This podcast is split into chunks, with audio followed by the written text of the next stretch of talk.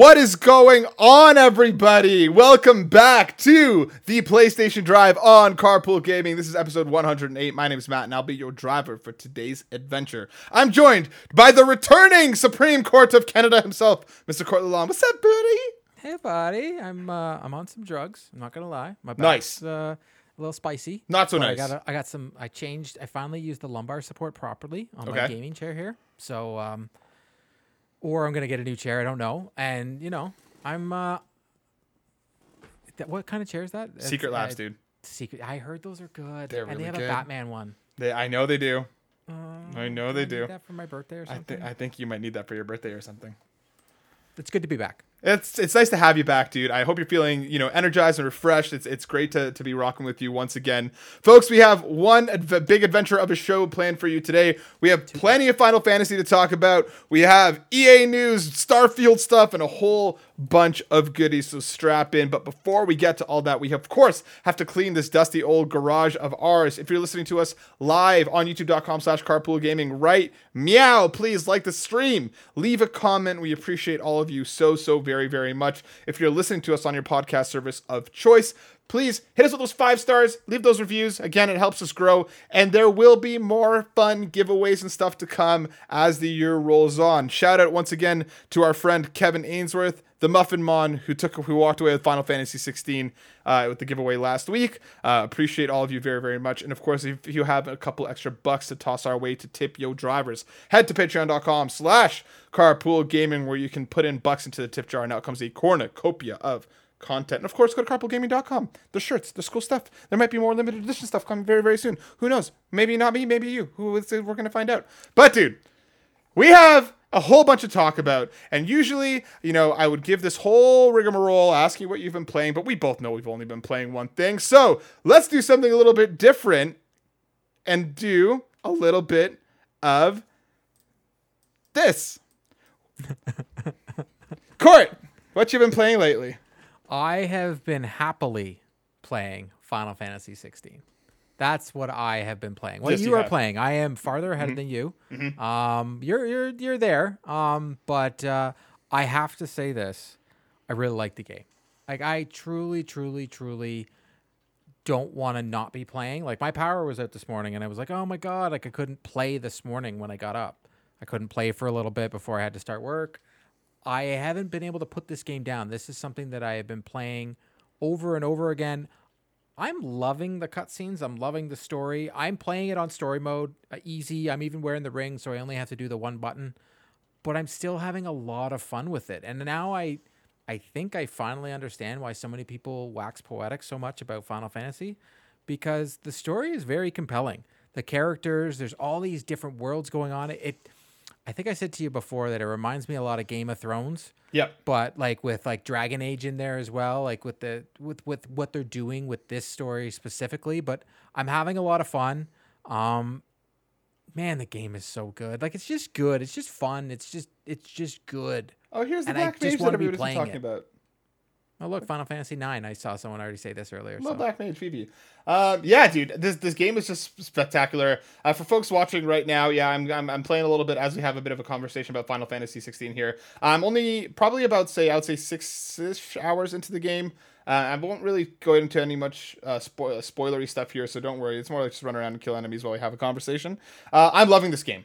I'm absolutely loving this game. Uh, I'll just go kill some folks. Stuff down here. Uh, yeah, really, really adoring it. The combat is just so slick. Yeah, The don't cuts- go into that city. yeah, I'm not going to. The cutscenes are just massive and beautiful. Phenomenal. They're just it's so so so good, dude. And like I know there's been some hullabaloo, there's been some ridiculous uh, you know, review bombing and stuff as the internet likes to do.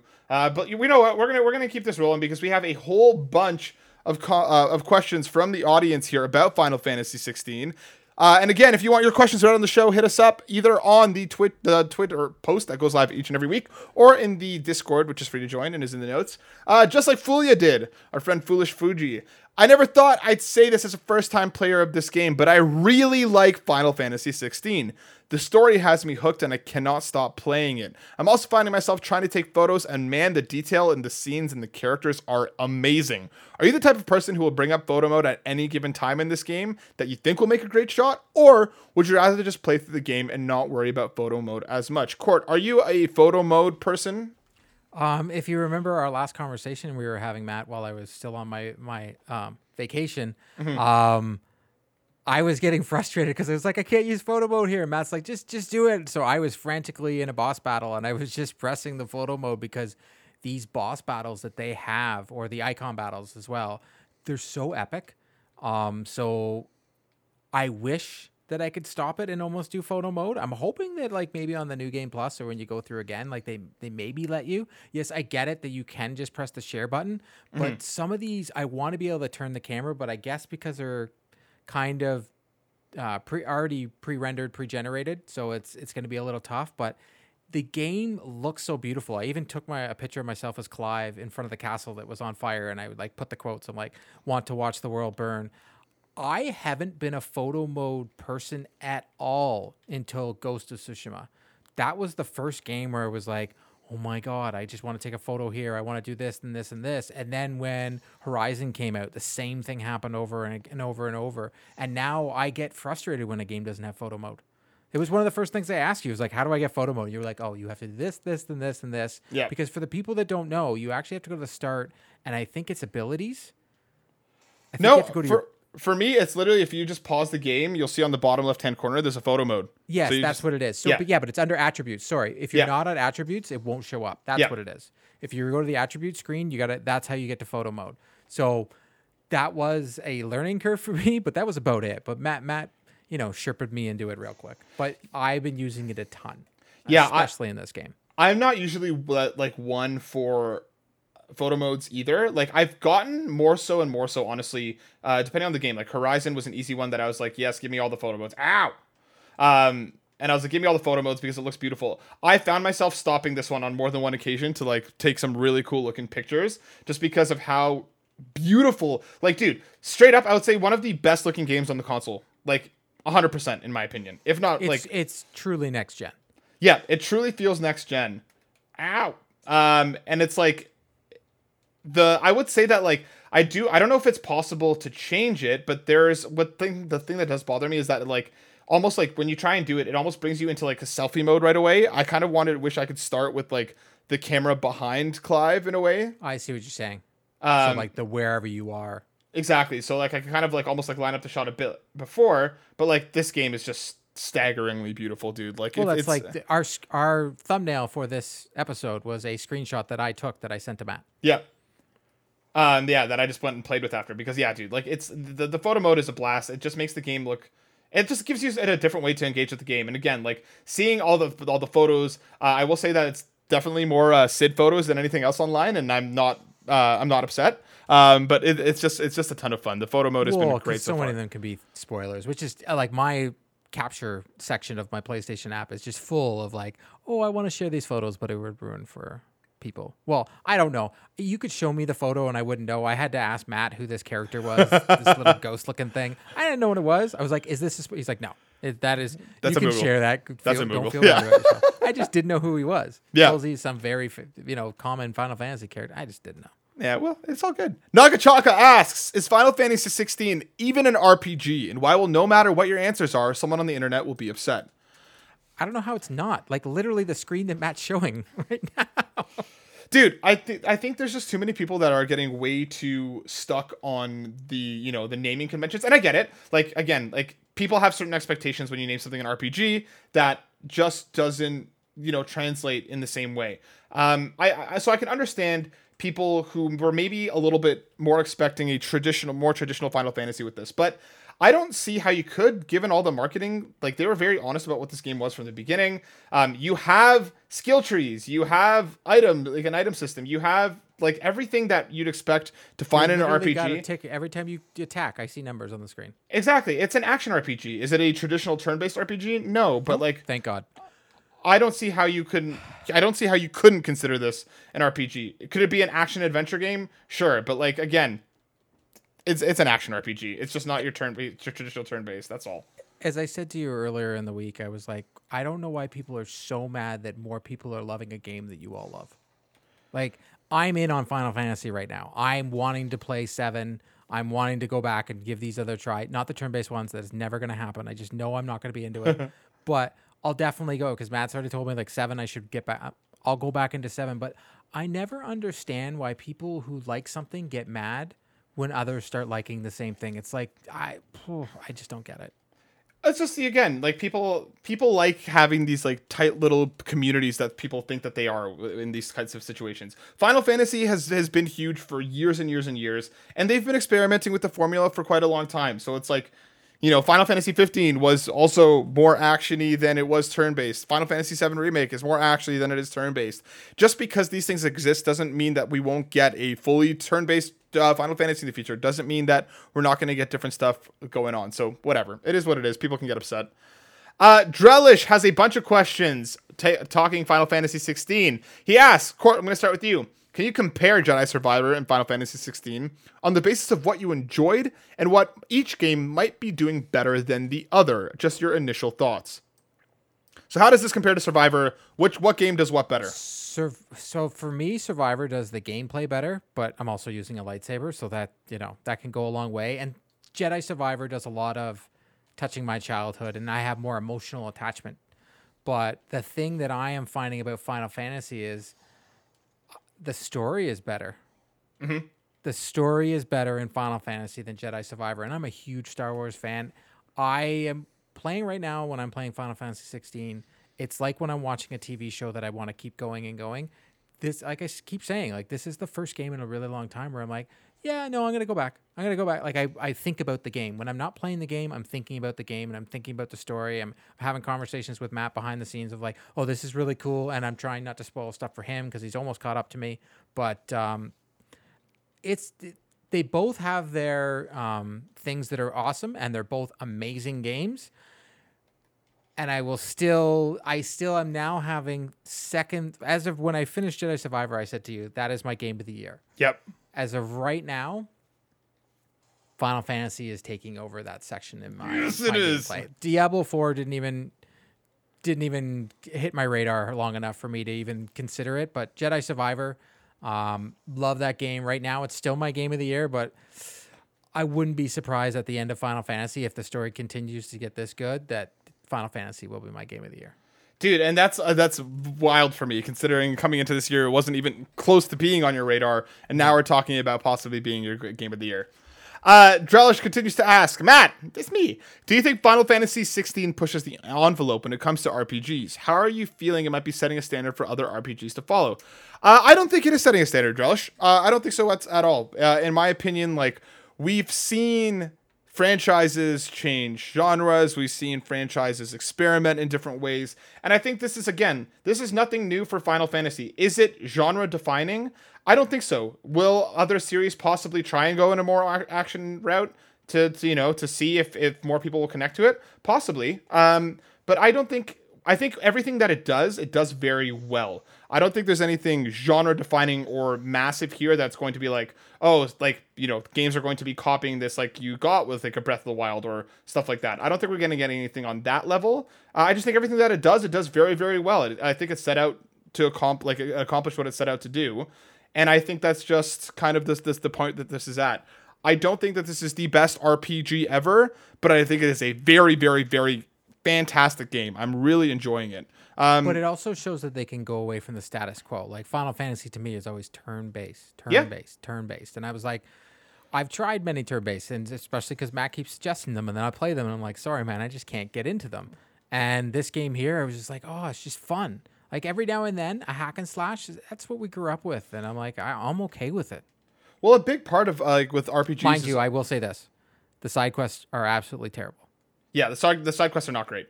Um, like at all. It's basically go here, do the thing, and then go over there and do the same thing. And sometimes it's like go around the corner and talk to this person and come back. Yep. Um, Josh's next question: How did both of you find the learning curve coming into the game?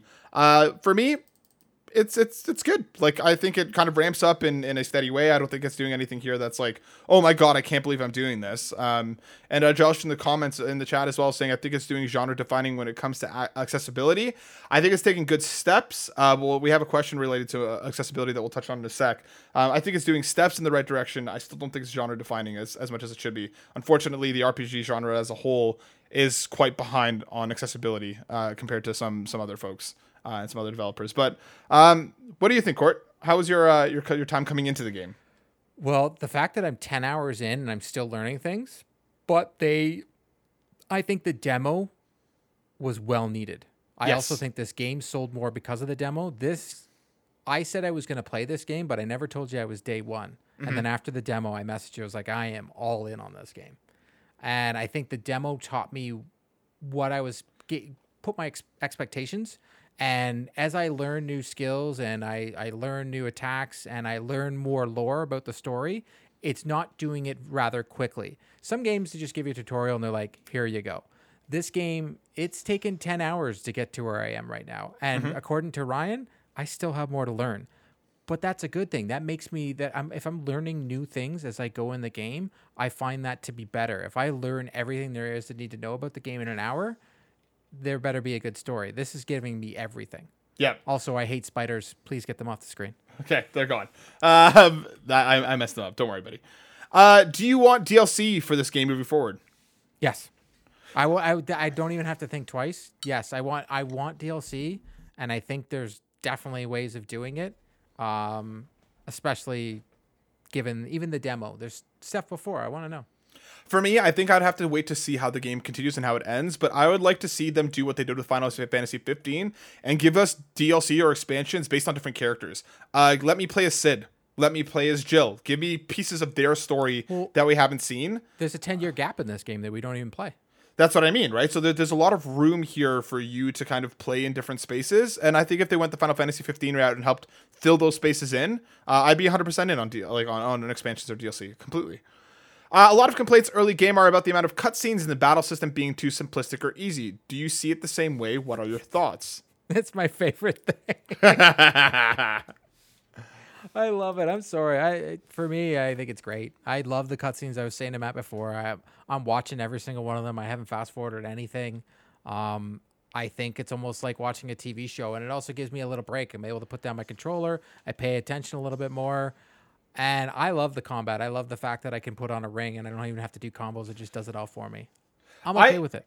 Yeah, I'm with you, dude. For me, like coming into like uh, RPGs are nothing new when it comes to a massive amount of cutscenes. Like one of my favorite series of all time is is the Yakuza slash like a Dragon series, and that that those games are literal like you'll have hour long cutscenes uh, on exposition and story and world building. So for me, I love it, dude. It's it's fantastic. And again, you have room to do stuff here. There are harder modes. Uh, you have the accessibility. Well, I mean, the items that let you kind of play with accessibility uh, in that space to, to kind of augment the game as you want to. And I never think that's a bad thing. I was not coming into this expecting Dark Souls level of difficulty. I want Final Fantasy. It's a power fantasy. You're coming in here to, you know, to use a bunch of magic, look cool while you're fighting, and, and do cool stuff. So I'm, I'm really, really enjoying that aspect of it.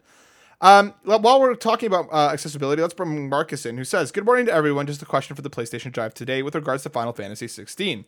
I have played the demo, the beginning of the game, and it drew me right back into the series. However, I did not look for any accessibility or options for that matter. I have a tendency just to jump into games and see if I can make them playable for myself. So my question for you is, do you know if there are any accessibility settings within the game? I'm just curious so that I know if I'm going to potentially the game to purchase the game or not, so I could talk about it on my channel. And that's one of the other reasons actually I wanted to do this because we're going to do a walkthrough right now. Um, you have different uh, items that you start the game with that can help in terms of accessibility. Uh, Ring of Timely Assistance, which again, your pet commands, you just they just do stuff. It'll it'll it'll work. Which I use. Um, we have the Ring of Timely Focus, so it slows time even more for your dodges. It gives you a wider window to dodge. Timely Evasion, they'll just auto, Clive will automatically dodge. Uh, and Timely Strike, um, you can do the more complex combos by just hitting square. So and Timely healing Which I use as well. Timely Healing, uh, Clive will just automatically, uh, you know, if heal you himself. instead of even using the time of healing because you're because Torgal can actually heal you. So if you just wear his ring and the combinations, you're fine because you're gonna automatically get healed. Yeah, there you go. So there's those those are there in terms of making the inherent minute to minute gameplay better. What I will say is coming into the settings because I took a look before the show. Uh, there are there are a couple things here, but there isn't much. Um, in terms of Target this- follow, which I tur- told you to turn on. Yeah, That's target- like a must. target follow, which is great because it'll automatically stick to the next enemy that's on screen. Uh, there is a uh, a visual alerts queue as well, which again, more for the hard of hearing who will be able to see this kind of stuff. Uh, subtitles are here. You can play with the subtitle sizing when it comes to you know actually being able to read them, along with the background speaker names, uh, hearing impaired subtitles. But what I will say, and that's kind of the the the beginning and ending of what comes to. Did I not claim these? Yeah, you obviously didn't. I was laughing. Too late now. Too late Might as now. well sell them. um that's kind of it when it comes to accessibility. So there's some stuff here that'll help with the minute to minute gameplay, but when it comes to UI or when it comes to reading stuff on screen, I will say that like being close to it is great, but the text is a bit small. So I can imagine somebody may have more difficulty reading this, especially depending on how far you're sitting, uh, what your personal situation is. Uh, and there's no way to fix the UI or make the size of the UI bigger. So especially when you're doing stuff like, you know, working through your items, um, again, things can look a little small depending on where you're looking from. So I will say that just just be mindful of all of that. There's stuff here that'll help you with the minute to minute gameplay, but in terms of the kind of overall experience, um, it's it's a bit it's a bit lackluster. I would say it's again better than what we get from a lot of RPGs, but still has uh, you know room to go on that front. Uh, we have a couple more questions here, so let's round out our Final Fantasy 16 rock block with a question from Ash underscore Trobot, who asks, "Is the criticism Final Fantasy 16 not being an open world game a valid one? We have seen games like Assassin's Creed Valhalla criticized for being too big, but when games like Dead Island 2 and Final Fantasy 16 scale back, they also get criticized. Do you wish Final Fantasy 16 was open world, or are you happy with how it turned out? Court, what do you think? Well, I since we got that question, I painfully walked between each section instead of fast traveling. So to me, it is open world because I can go to every pinpoint, and I don't mind the. I would probably call this more semi-open world because Yep, open zone. It's oh yeah, that's a perfect way because in each zone it's not as linear, but it's still pushing on that linear path, almost like um, Hogwarts kind of does, where no matter what you have to still go to these areas to continue on with everything, but you can still go anywhere in this large zone of the map that you're in. Um, and I I would assume as I progress farther in the story, I'm gonna have all these different obelisks that I can go to and all these different zones that I can go in. So it's definitely open world. It's not like GTA open world or uh, Valhalla open world, but at, at after Valhalla, that was the one where I was like, "Whoa, I love my Assassin's Creed, but whoa, there's way too much to do." Yeah. I I like the semi-open world linear. I'm a big fan of it. I'm I'm I'm I'm with you, dude. I feel like a lot of what we're getting here, and especially seeing the moments where like certain zones that you go to are very much this is the story zone. You're going from point A to point B, but it looks incredible. The zones are beautiful. There's so much detail and so much um, so much variety within space to space that would be harder to do and harder to make it feel um, kind of coalescent on on a larger open world. Um, I I'm glad that they didn't go fully open world because what I will say and one of my um, you know minor criticisms for the game so far is that there isn't a lot to do in these zones. Like there's a bit of exploration, yes. There's enemies that you can fight to kill and grind, yes. Um, but like there isn't a lot of reason to explore unless you're going somewhere for a side quest. You're gonna find an item, you're gonna find something like that, but like there isn't a lot of reason to interact with the world at large. So if they went ahead and made it even bigger, I wouldn't really see the point without them adding then in system on top of system on top of system to let you engage with it in a different way. Um, I'm like we have enough of games like that. There's plenty of massive open world games that you can fish, farm, do this, that, or the other. Final Fantasy 16 is out here to tell you a story that gives you areas to play in, but I'm not really I don't really need anything more than that from this game, in my Thank opinion. God I don't have to fish. I don't Yeah. need any more fishing games, man. Yeah, right. Go play Bassmasters on PlayStation Plus. Mr. Midas, shout out to Mr. Midas. If you haven't seen uh, our impression show with him from last week, he came on to talk about Final Fantasy 16. Go check that out. Asks, question, what are your thoughts on people review bombing Final Fantasy 16 because it is not a multi-platform game? Have a great episode and keep up the great work. What Trash. do you think, dude? Yeah. I, I I'll never understand the love of a plastic box. I like I understand you like brands and all, but f- to cause that much negativity in the world over a box, it just doesn't make sense to me. Like, yeah, I'm I, I am definitely um of the minority where I play on all the consoles and I just I, I play where it's better. I might I mainly play on PlayStation, but I'll just never understand this one because there's a lot of hardworking people that work so hard to develop this game and that's their job. And these review scores unfortunately matter. So when Mm-hmm. Yep. people do this, I am of the mind that the user review scores they don't matter to me anymore. Mind you, review scores, we've talked about this. I'm, I'm not a huge review score person anymore. It's more of the person Yep. um, who is reviewing the game or what their opinion is or if we like the same games. Like, I've been trying more games because of Matt this year. Normally, I don't play those games, but I'll, I'll take his and Ryan's opinion. I'm like, okay, I'll give the game a try. And everybody in the carpool community, if they suggest a game, I'm like, you know what? I'll go try the game. And that's where I'm forming my opinions. This review bomb stuff, it's just there has to be a way that you can stop it that you can prove like the person should have to um, link their playstation account to that review screen otherwise they can't leave the review and if they do that's that's fine that's up to them if they want to put themselves out there but these people are just keyboard warriors Yeah, people are just getting out here. I think I think Final Fantasy 16 is also just a victim of timing. Um, we're gonna talk about a couple stories in a little bit, but everything that's going on with Starfield, with the Microsoft, EA, Bethesda, PlayStation battles, there's just a lot of this kind of stuff that's out there right now. So people are looking for reasons to be upset, no matter what it is. Um, and you know what? It- it's not like it's a um, you know, it's it's it's toxicity across the entirety of, of every fandom. I have no doubt in my mind that when Starfield comes when Starfield comes out, it's going to get review by review by by, by toxic PlayStation fanboys, uh, just like Final Fantasy 16 is now by the wider array of audiences. Right? This isn't new. This isn't a surprise. There should be a better way to mitigate these kinds of things, but that's why it's like you can never count on audience on the audience review scores anymore. It's useless. It's absolutely Yep. useless find critics that you like find a community that you you know that you like to engage in and that's how i do it too for me nowadays like i said similarly i'll try stuff that you guys talk about um, i'll go to skill up because i find that he's usually very measured and even if he doesn't like the same thing that i like he at least has reasons that don't feel like i hate this game because the game is dumb um, there's just too much vitriol and negativity out there. Too many people who are taking slam dunks left, right, and center because they feel like it's a win just for clout or just for you know internet fame. It's useless. It, it doesn't need it. Find your type of beavers, Drellesh. Exactly that. Find the beavers. find the be- you- hey PlayStation Plus gives you demos. You can play the game on there. Like, Yep. try it other ways. But like, I, I- even all the stuff that's going on with this Xbox, you know, Activision, uh, like, I don't care. Mm. Like when people are like, "Look, they Phil Spencer said this. He owned them in the courtroom." I'm like, yeah, I don't care. dude. This a, listen. A healthy PlayStation, a healthy Xbox, a healthy Nintendo just makes the entirety of the space better. It's, if, if they're all doing well, they all excel. They all you know put 100%. out better games, put out better products. So it's just like you, I don't want to see a world where there's only a PlayStation left. I don't want to see a world where there's only a Nintendo left or only an Xbox. Variety and diversity amongst all of this is incredibly important. And like again, play where you want to play.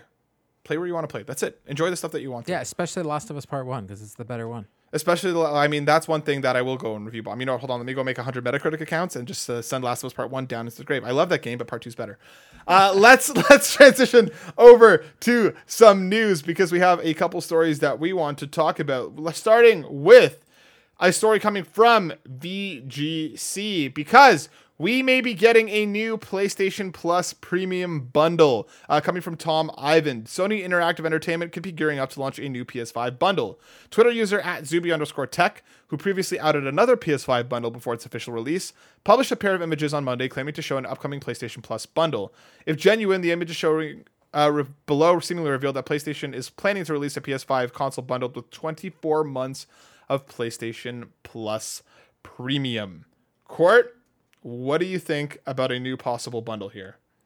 I like the reason I put this in there, and the reason I like this is because what have you and I been saying? I think Game Pass is a phenomenal service, and we keep saying we want PlayStation Plus to be a thing. The mm-hmm. fact that I can't remember in the showcase they actually showed a game saying coming to PlayStation Plus. I want that to be a thing. I want PlayStation to put more into it because I see value in those services. I know a mm-hmm. lot of people some people think that there is no value in those types of services. As someone that grew up going to video stores and renting, that's the Yep. same thing to me. And the fact that I can pay for a service and I can play all these games, like right now, if you hadn't played Far Cry 6, you can go in and play that on PlayStation Plus. Mm-hmm. There's value. Mm-hmm. And them doing something like this shows me that they're putting more behind it for the future, meaning I'm going to get better games. And it's also a great way for people who are looking to, uh, even from like a financial standpoint, these Yep. systems are expensive. Um, these subscriptions are expensive. I think uh, I'll be, I'd be curious to see what the price point comes in at this as, because again, like a year of PlayStation Plus Premium is something like what 130, 140 Canadian. Yep. Um, so again, having two years of that is theoretically a three hundred dollar ish value, right? So when you when you bring that in for somebody who is looking to buy a console and says, "Hey, I don't have to buy, I don't have to spend another two or three hundred dollars on two or three games uh, or a a bunch of indie titles that would be fantastic. Let me hop in on PlayStation Plus and I have a play a ton that I can play and engage in right away." So for me, I think this is a great idea. Um, you know, you and I have shared thoughts about premium before, um, so that's a little thing. But like again, apparently, you know, a lot of people are, are subscribing to premium. That's uh, evidently a lot of the, the the data suggesting that premium is actually the more popular one. Um, so I'm curious to see how that continues. But I think this is a win. Like I'm just I'm just curious to see what the price point's going to be. Um, again, I agree with you. There's a lot of value in these, so why not? Let's move on to our next story, which is a little bit about EA. Coming from Insider Gaming, written by Tom Henderson, EA is splitting into two different organizations. EA has announced that its publisher will be splitting into two different organizations EA Sports and EA Entertainment. The announcement was made in an EA blog, which said that the company was making the next step of its quote unquote strategy by aligning our studios into two organizations that report to me EA Entertainment and EA Sports. Uh, Court, what do you think about EA coming out here and uh, and doing a little bit of a, of a split up here? Well, I originally thought that was because they wanted to get into more things. Like, hey, we can do movies out of EA Entertainment, so we could take our, our franchises and sell them off to studios. Like, because you're seeing that now. That's like the new cool thing, right? Video games becoming movies and such. But someone in our chat brought up, um, I can't remember who it was. I think it might have been Brian Eck, but they were first thing they were like, well, look, I guess EA's trying to sell themselves off. I still maybe I like I, I was reading more into the article and I'm I'm look I, I don't see why this is automatically means EA is trying to, to sell themselves because their EA Sports side is obviously huge. It rakes in the cash. Mm-hmm. Maybe they just want to put them side by side so they can show people like this is this is the one that's making all the money and this one that's making some money. I I don't know. I'm not I'm not businessy enough, and I'm using that as not a real word, and I'm just making it up. And it's just, it is. It's mm-hmm. a new word, businessy. I'm not that person to know the mindset and if this makes them more money, but knowing EA, this is only a reason to make them more money. For me, I, I think there is a potential future where we do see them sell off EA Entertainment. I don't think they would ever get rid of EA Sports. That that is Yeah. a massive, massive cash cow for them. Um, but EA Entertainment, what I hope is that maybe we get more single player focused games. They're obviously going to have, you know, uh, different leadership teams for both, all reporting to the same person. But kind of reading on further in the article, they talk about how this will essentially let both sides of the both sides of EA move faster, put out more, and have more autonomy within their own spaces. So for me, could this be a future where five years from now we're reading about PlayStation or Xbox acquiring EA Entertainment for five billion dollars? Possibly, 100. percent This could be a very easy way for them to differentiate.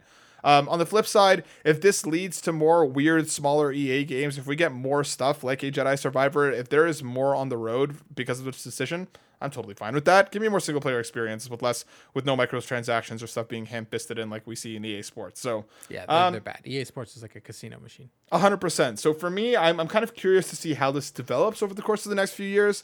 But uh, I could totally see, uh, you know, that point of a sell off. But we'll see what happens as we continue on. Our next story coming from VGC, written by Tom Ivan. Sony says it will withhold PS6 details from Activision if it is acquired by PS6. PS6, PS6, PS6. Oh my God! Say it. Wait. Oh, that sounds terrible. Yep, a little bit. Yep. Um, as it, if it's acquired by Microsoft, the company says it would be unable to share sensitive information with the Call of Duty maker. During a deposition in April, SIE boss Jim Ryan told the U.S. Federal Trade Commission that the company's past collaboration with Activision led to the development of better features on PlayStation consoles that helped the hardware stand out from the competition. But were Activision to be purchased by Microsoft, that partnership would be lost, according to Ryan. We could we simply could not run the risk of a company that owned that was owned by a direct competitor being having access to that information. He told the regulator. As an independent company, Ryan said Activision is incentivized to quote unquote make great games on all platforms, but that post acquisition it would be more concerned with improving the Xbox business than in taking advantage of unique PS5 features or helping Sony develop better consoles. Um, what do you think, Court? it sucks for fans of Call of Duty that want to play it on PS6. I, I don't. I'm not a big Call of Duty guy. Yeah, me neither. I see this as a no duh. Like, yeah, why would you want to? Your direct competitor in the console market. Well, according to Microsoft, they're not because Microsoft's already declared they've lost this console war, and I, I no one beats Nintendo, so it is what it is. But I totally understand their stance on this. People are making a lot more out of this than maybe it should be. Like, yeah, why would you say, hey, Microsoft, here's everything we're doing for PS6?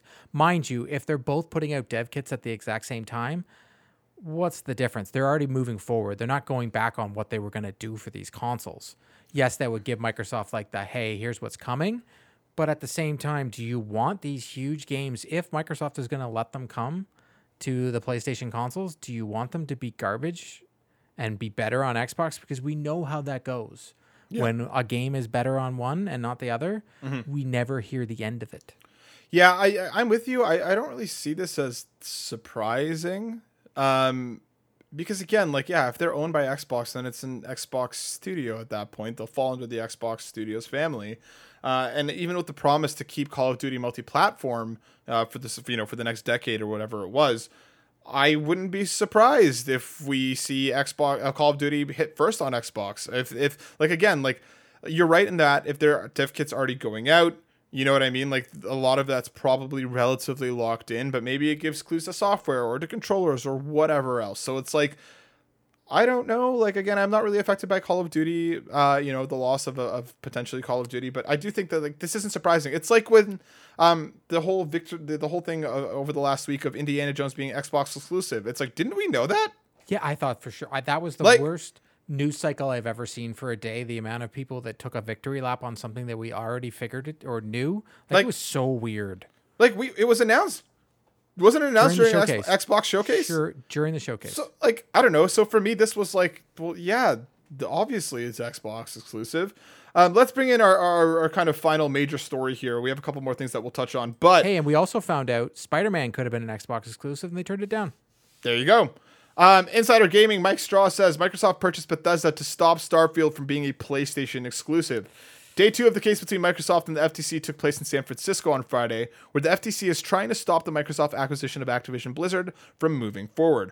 During Friday's hearings, nothing was bigger than the revelation of why Microsoft purchased Bethesda parent company ZeniMax. Xbox head Bill Spencer stated that Microsoft ultimately purchased Bethesda to stop Starfield from being a PlayStation exclusive. When we acquired ZeniMax, one of the most one of the impetus for that is that Sony had done a deal for Deathloop and Ghostwire to pay Bethesda to not ship those games on Xbox. Spencer said during his testimony. So the discussion about Starfield, when we heard that Starfield was potentially also going to end up skipping Xbox, we can't be in a po- pos- position as a third place console where we fall further behind on our content ownership. So we have to secure content to remain viable in the business. Um, again, dude, like, listen, Cojones. Can we say Phil Spencer?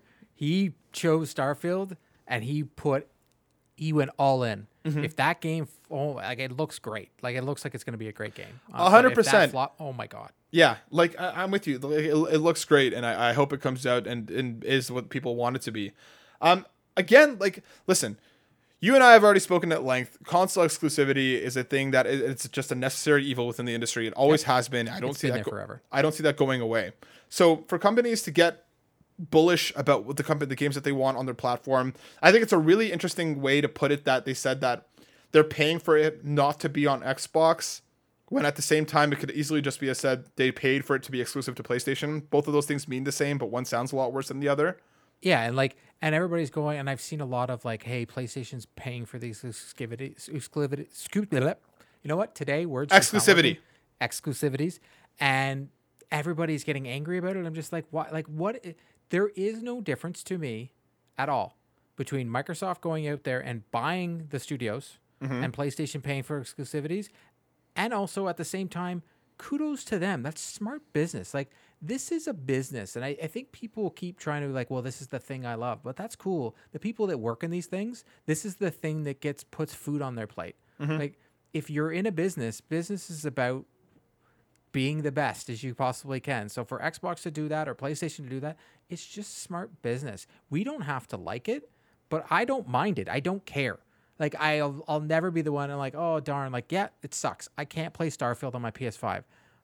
But oh well. I'll just play it on my Xbox. Like I, I, mm, I don't know, man. It's so weird. And granted, like so, I, so caught up in these little boxes. and obviously like you like again we both would love starfield to be on every platform just as we would like spider-man to be on every platform or uncharted to be on every platform like there's I like console exclusives. I think it's good for the industry. I don't I, I don't disagree, but again, like it's just that again, let people play where they want to play. But it's just one of those things where it's like people get so honed in on it and use it as an example to, you know, belittle or to to trash other people.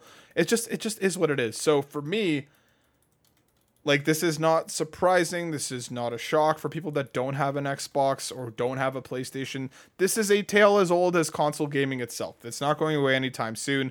And I just it's like why waste the energy to get upset about this every time, regardless of what side. And and to be totally honest here, it's like everything is going on. I hear all these things, and I'm just like, good for Xbox people, and, it, and it's and you know what?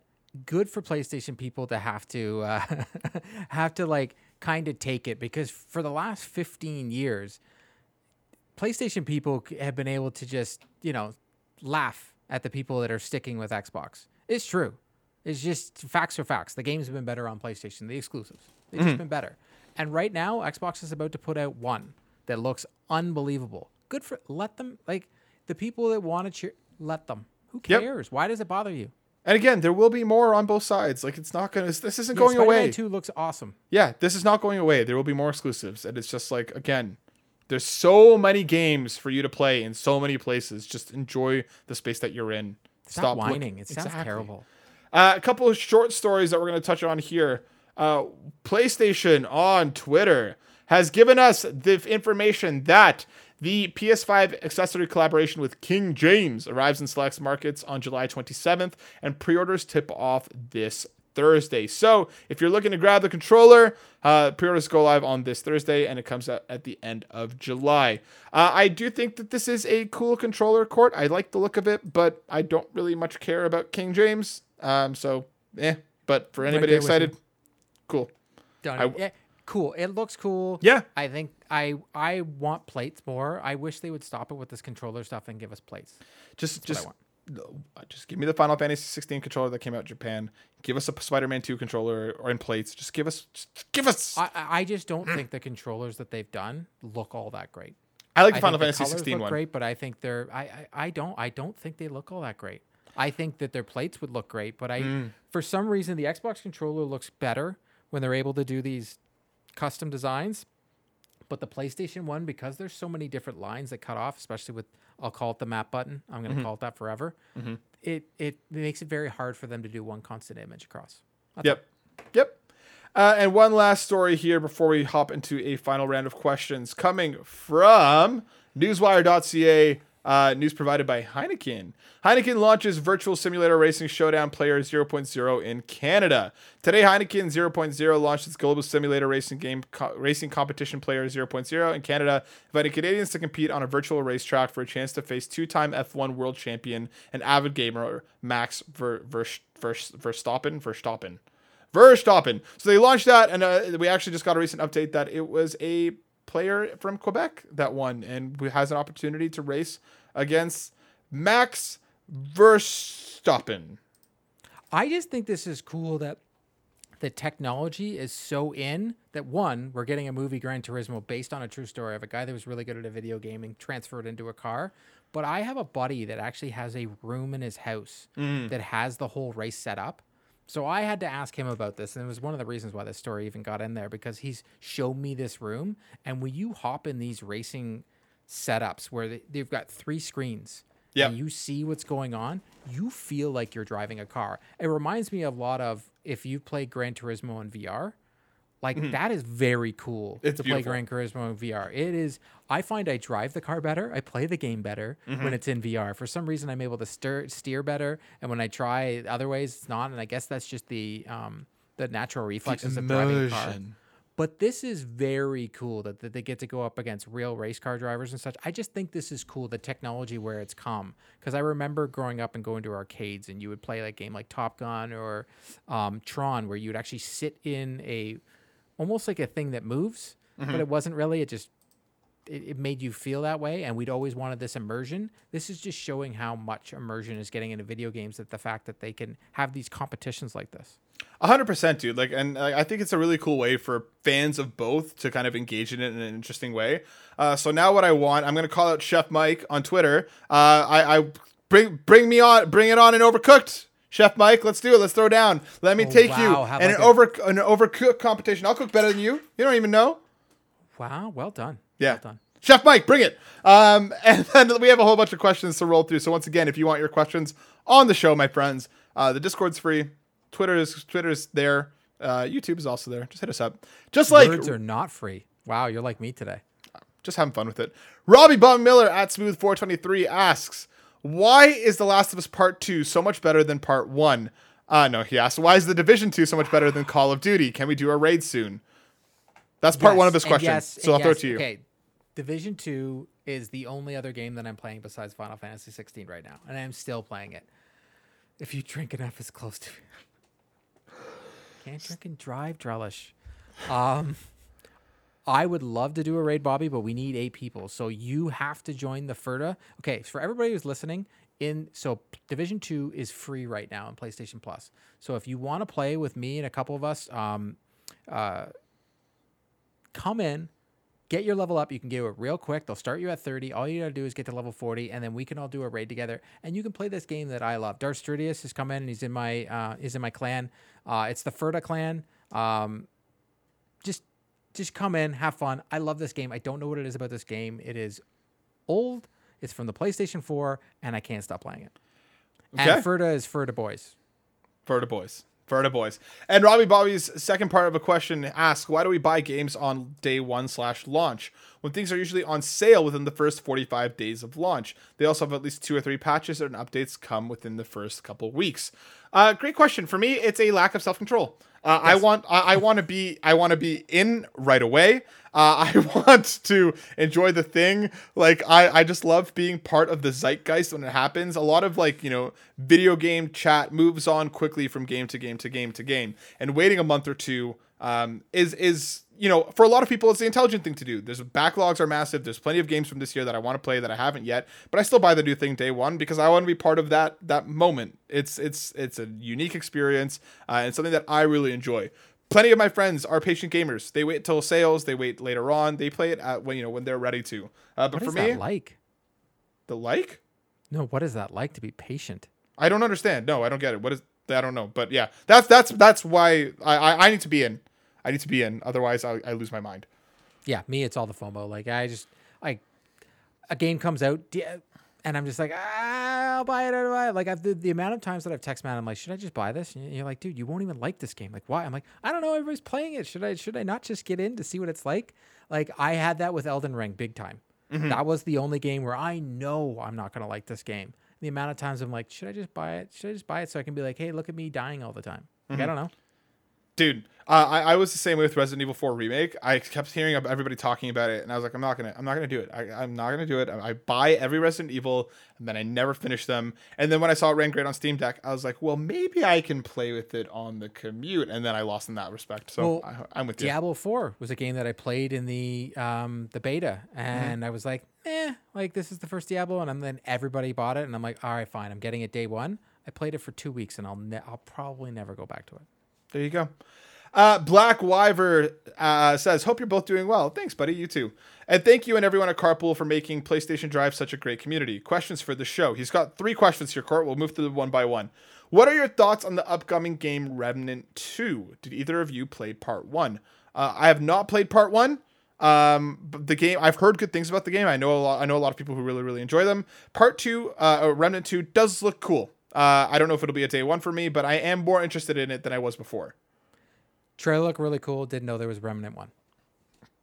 the, the, the two in Remnant two. Well, no. Once I saw the trailer and realized I didn't know there was a game before. Like I didn't know of the series. Let Let's be honest here. Uh, that's my honest. Yeah, I didn't know. Admit it, Matt. You are just weak. That is literally what I said.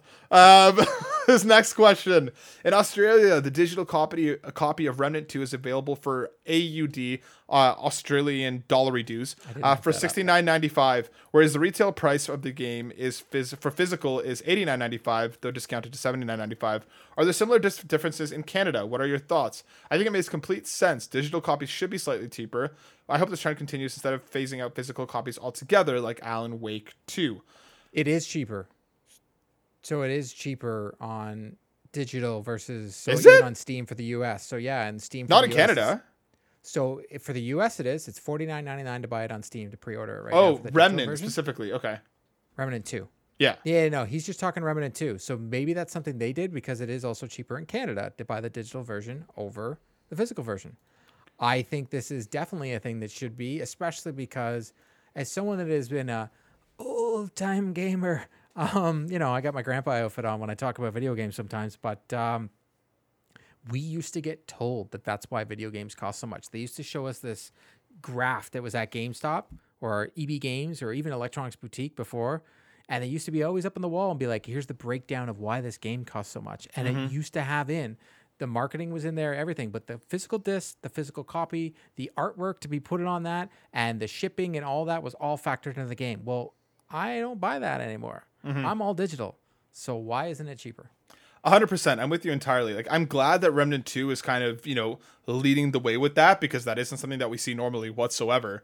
Um, and it should be like it makes to- it makes total sense. Why wouldn't a digital copy of a game um, cost less? And like we know now that like a, a lot of these big companies uh, have specific deals with a lot of the big box and a lot of the retailer stores, uh, essentially that they can't undercut them significantly on uh, on digital platforms because then again, why would you go to the store and spend more money if it's free on, if it's cheaper on digital?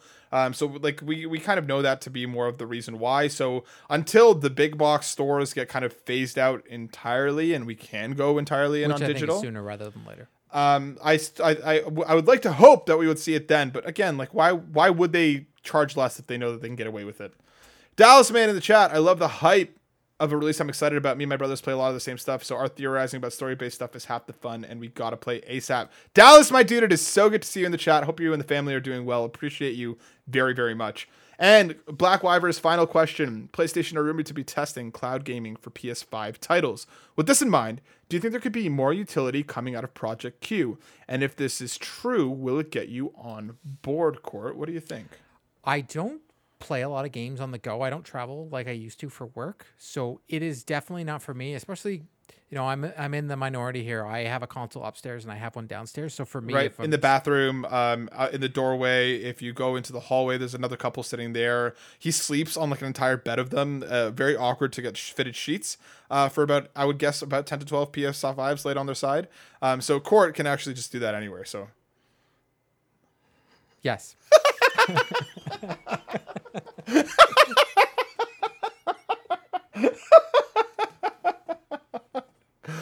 project q is from the bedroom not like that Drellesh you know, you know what. When when it comes out, we know Nagachaka is so in on it. We will get Nagachaka to review it for us because it's definitely. It's. I- I just don't. I have a uh, what, are the, what is it? The the, the backbone. I don't use the thing. It's sitting in a drawer. I've I used it for like a week. My phone caught on. My phone felt like it was gonna catch on fire, and I was out. Yeah, for me, like I, I, I'm not in on the Project Q. Listen, if PlayStation wants to send us some and prove us wrong, I dare you, PlayStation Canada, do it. Send it over. Prove me wrong. Prove me wrong. Um, but like I, like for me, I have the Steam Deck, which again handles remote play perfectly fine. Uh, I do think that there's possibility for more utility on this thing than we know of, especially with them testing PS, like with the PS5 streaming. Um, is that going to work very well? Is it going to be on launch? There's questions here that that haven't been answered yet. And the biggest question of all is how much does this thing cost? Because I'm not spending three hundred dollars for something that I can already do on my Steam Deck or even on your phone. Well, so interesting. In that whole like Microsoft thing, they kind of think they already put out their um, guess. I think they said the thing was just going to be just over two hundred dollars. so that's what like I'm very very curious to see how this comes together. Um, but it's it's something that we're keeping an eye on. Uh, Ed Varnell from the Boss Rush Network at that retro code. We have two questions left, folks. So strap in for a few a few more minutes here. I've been away. I'm sorry. There's a lots of questions. Yeah, no, I mean, roll with us. Uh, if you were both to do a PlayStation State of Play where you introduce new games, ports, and that one final announcement, what would be on your list, and what final game would make the presentation memorable? Court, if you had the power to State of Play, what would you do? Okay. So I would first, if I, because PlayStation is leading into these free to play games, my free to play game would be SOCOM. So I Okay. would show off SOCOM and I would be like, here you go. It's going to be 4v4. Um, you can do the whole co op. It's, it, it would be, that would be mine. That would be the game. I would be like, hey, bring back the nostalgia because there's a lot of us that have the the income and we want to spend it. Then my I would go to another free to play game, one that I thought for sure we were going to see at the showcase, and that would be Killzone. And Okay. We would bring back Killzone and make that free to play. Then I would go towards the whole family aspect and I would show a brand new Sly Cooper. Mm. I would take the original Sly Cooper and I would remaster it from the ground up and start all over again and start the Sly Cooper series again. Then I would pan to the crowd and then have the noise come across the screen of the the the flutes and all the thing, and then Naughty Dog would go flying across the screen, and then you would see Uncharted come across the screen, and we would get a whole little quick cinematic trailer of the new Uncharted with Drake's daughter, because that's a real thing. Then I would go to the infamous remastered collection Nice. and I would bring that right back. One and two, we play as Cole again, and we'd start from the ground up. They would just do a a refresh remastered thing, and they would make it 4K, 120 frames, make it beautiful, make it almost, you know, look like um, infamous Second Son, but just with the original Infamous, because there's a lot to work with there, and they get the small maps. It would be awesome. Then, Ghost of Tsushima 2, mm-hmm. because mm-hmm. I, I that's one of my mm-hmm. favorite games, and I, I'm just going blockbusters. Like this is just what I would do. Then I would have Naughty Dog come up again on stage, blow everybody's mind with The Last of Us 2 remastered. So we're getting Last of Us 1, we already had it, and now we have The Last of Us 2 remastered. Then Wolverine gameplay. Finally, Spider Man 2. And then my one more thing. Neil Druckmann walks back up on the stage and does a mic drop, literally. Last of Us Part 1 3 canceled. comes up on the screen. I like that a lot, dude. You and I have hit similar beats here, and I, I'm I, I'm kind of into it. Uh, I think that would be if, dude, if we got that state of play slash that showcase, that would be fire, Mr. Mattis. Uh, yeah, we played and talked about about a bunch of Final Fantasy at the top of the show. Um, so Court gave a bunch of his thoughts. I loved then. it. Loved it. Um, here's so here's my thing. Okay, we start off, screen goes black, and you hear a bit of a crackle, a bit of thunder, a bit of lightning Beyonce. crash through. We get Infamous One remake from the ground up. Quality of life overhauls. The game looks stunning. Looks beautiful. We're bringing back Infamous in a big way. Not not a remaster, a remake from the ground up, Shadow of the Colossus style. Then again, cut to black. The the the the the, the flute comes back in. Ghost of Tsushima 2. We get it. We get a good look at it there, and along with the confirmation that all of Ghost of Tsushima 1 is will be playable in VR soon. Like I'm talking, they, they Oh, you go- did that for me. no, You I did that for you. I did that for you. Okay. We so we we've had a bit of dark and dour with Infamous and Go- Ghost of Tsushima. Next, we got a bright, colorful, beautiful trailer for a game that Court and I have been talking about and wishing into existence with Astro's Galaxy. Okay. All the worlds, all the levels. I love this. Oh yeah, all of the words, all of the thing, worlds, all of the levels are different PlayStation IP. It's Astro, Kingdom Hearts, basically mashed together as you travel through the different worlds. Uh, you get to hang out with PlayStation characters. It'd be awesome. Then we get Bend. We get new IP from them. I don't care what it is. I don't want more Days Gone. Uh, I think I just want to see No what they're working on. Okay. Then we get Bluepoint, new IP. I want to see what that studio can do from the ground up on their own. No, not not not bringing it back an IP. I want I I. I, want them for their own. I'm just wishing it into existence. I know, right? Then we get a trailer, okay? We see somebody walking on a rooftop, okay? They're wearing these blue shoes. You're like, what is this? What is this? That looks looks a little ballerina like. They walk to the ed- edge of this of this rooftop and then take a step. The camera follows them sideways. It's Spider Gwen, baby. We're getting a full Spider Gwen game from Insomniac. And again, that's it. It's just a teaser, just to set it up. I Okay. just didn't know where you're going. Blue I know. ballerina just lost me there. I know. That's the thing, right? You got me in the end. Uh, Uncharted Five, okay. We get we get again similar. It's Nate's daughter, daughter entirely playable in VR. By the way, because I think I think those set pieces and stuff, unbelievable. Okay, then we're going to get a good chunk of Wolverine gameplay, showing us what the game looks like. Okay, and for the free to play, okay, we're we're we're with Astro. Okay, you think they're bringing back Astro's Galaxy? Okay, portal opens up. PlayStation All Stars Battle Royale 2, baby, free to play. We're gonna get a bunch of question, a bunch of the the the characters back together. Okay, it's it's a throwdown, free to play, seasons passes, the whole thing. It's all cosmetic. New characters coming in. Okay, and then for the one more thing. Okay, just when you thought it was over, on the high that is PlayStation's All Star Battle Royale 2. All right, we get we get we get we see an empty chair, right? A man walks in, sits down. It's Blue Box Studios Hasan. He's talking to us. Okay. He's looking at us. He's like, guys, I know you've been waiting for Abandon. Okay. I know this is what you waited for, but it's weird. Okay. He's talking to us. Doesn't look a little, doesn't look right. Looks a little too digital. His face kind of flickers. Okay. You're like, what is going on here? Is, is Hasan real? Is this all made up? Then all you see lights go down, glitching, almost like Spider Man. Glitches back in. It's Hideo Kojima. It's been him all along. He's been Hasan. It's Kojima back with the new IP, ready to throw things down on PlayStation. And it's like, that's all we get. You just see him sitting there in the chair. And then he just goes, new IP. And that's it. Okay. That's it. Wow. And that- that's how they're one more thing. It's Kojima. Hasan is Kojima. Blue Box is Kojima. It's all Kojima. Okay. And when for one final quick question from our boy Steve Bigvari at Ask Bigvari, this lit the internet on fire earlier today. Hi, PlayStation PlayStation Drive, longtime listener, first time caller. Question for both of you: Is a corn dog just a beef Wellington on a stick? I already put out my theory on this. A corn dog is an abomination of food. It is disgusting. It should never exist because I don't know what it is. I like hot dogs, but when I have corn dog, that tastes like dirt on the bottom of my shoe. It is disgusting. It shouldn't exist. So that's that's what my answer is going to be. But then Gamer Graham came Yep. in with the With this, a Pop Tart is a Wellington. Yep. So Gamer Graham uh, G- at GTM six eighteen over on Twitter came up with this: the Wellington family showing beef Wellington, pigs in a blanket, Pop Tart, corn dog. Uh, not gonna lie, I had to Google what a beef Wellington was um, because I was Dude, like, they're uh, amazing. I'm telling you right never now, never tried one. unbelievably good. But but yeah, this this sounds like like a corn dog is a is a mobile. is- It's the mobile version of a beef Wellington. Okay. This is the PlayStation's mobile studios version of a beef Wellington. Okay, No, this is one that you get on the go. Corn dogs are fantastic. they are not. I'm all about them. I'm all about them. But dude, that brings us to the end of the show this week, Court. It was wonderful to have you back. I'm excited for this next roller coaster that we're about to go on again. But if people want to see hear more from you, Court, where could they do so? They can find me at Courtland on Twitter or at Carpool Gaming on Twitter or Wednesday evenings at 8 p.m. on YouTube for Three Dads and a Console. Three dads and a console. That's right, Steve. I got you, buddy. Uh, as for me, you can find me over on Twitter at Matt underscore Silver Soul. Come hang out with us. We appreciate all of you all very much. Join the Discord. It's free.